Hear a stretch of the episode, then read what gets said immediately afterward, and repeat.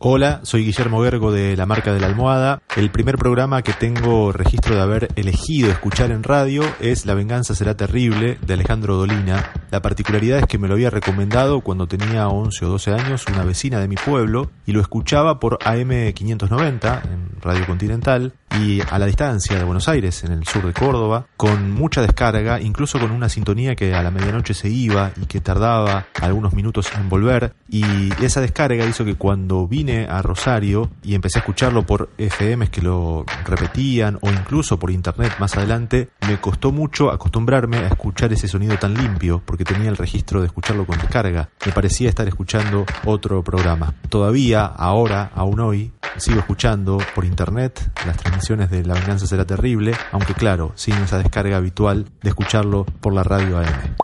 En el día de la radio, hacemos radio porque escuchamos radio.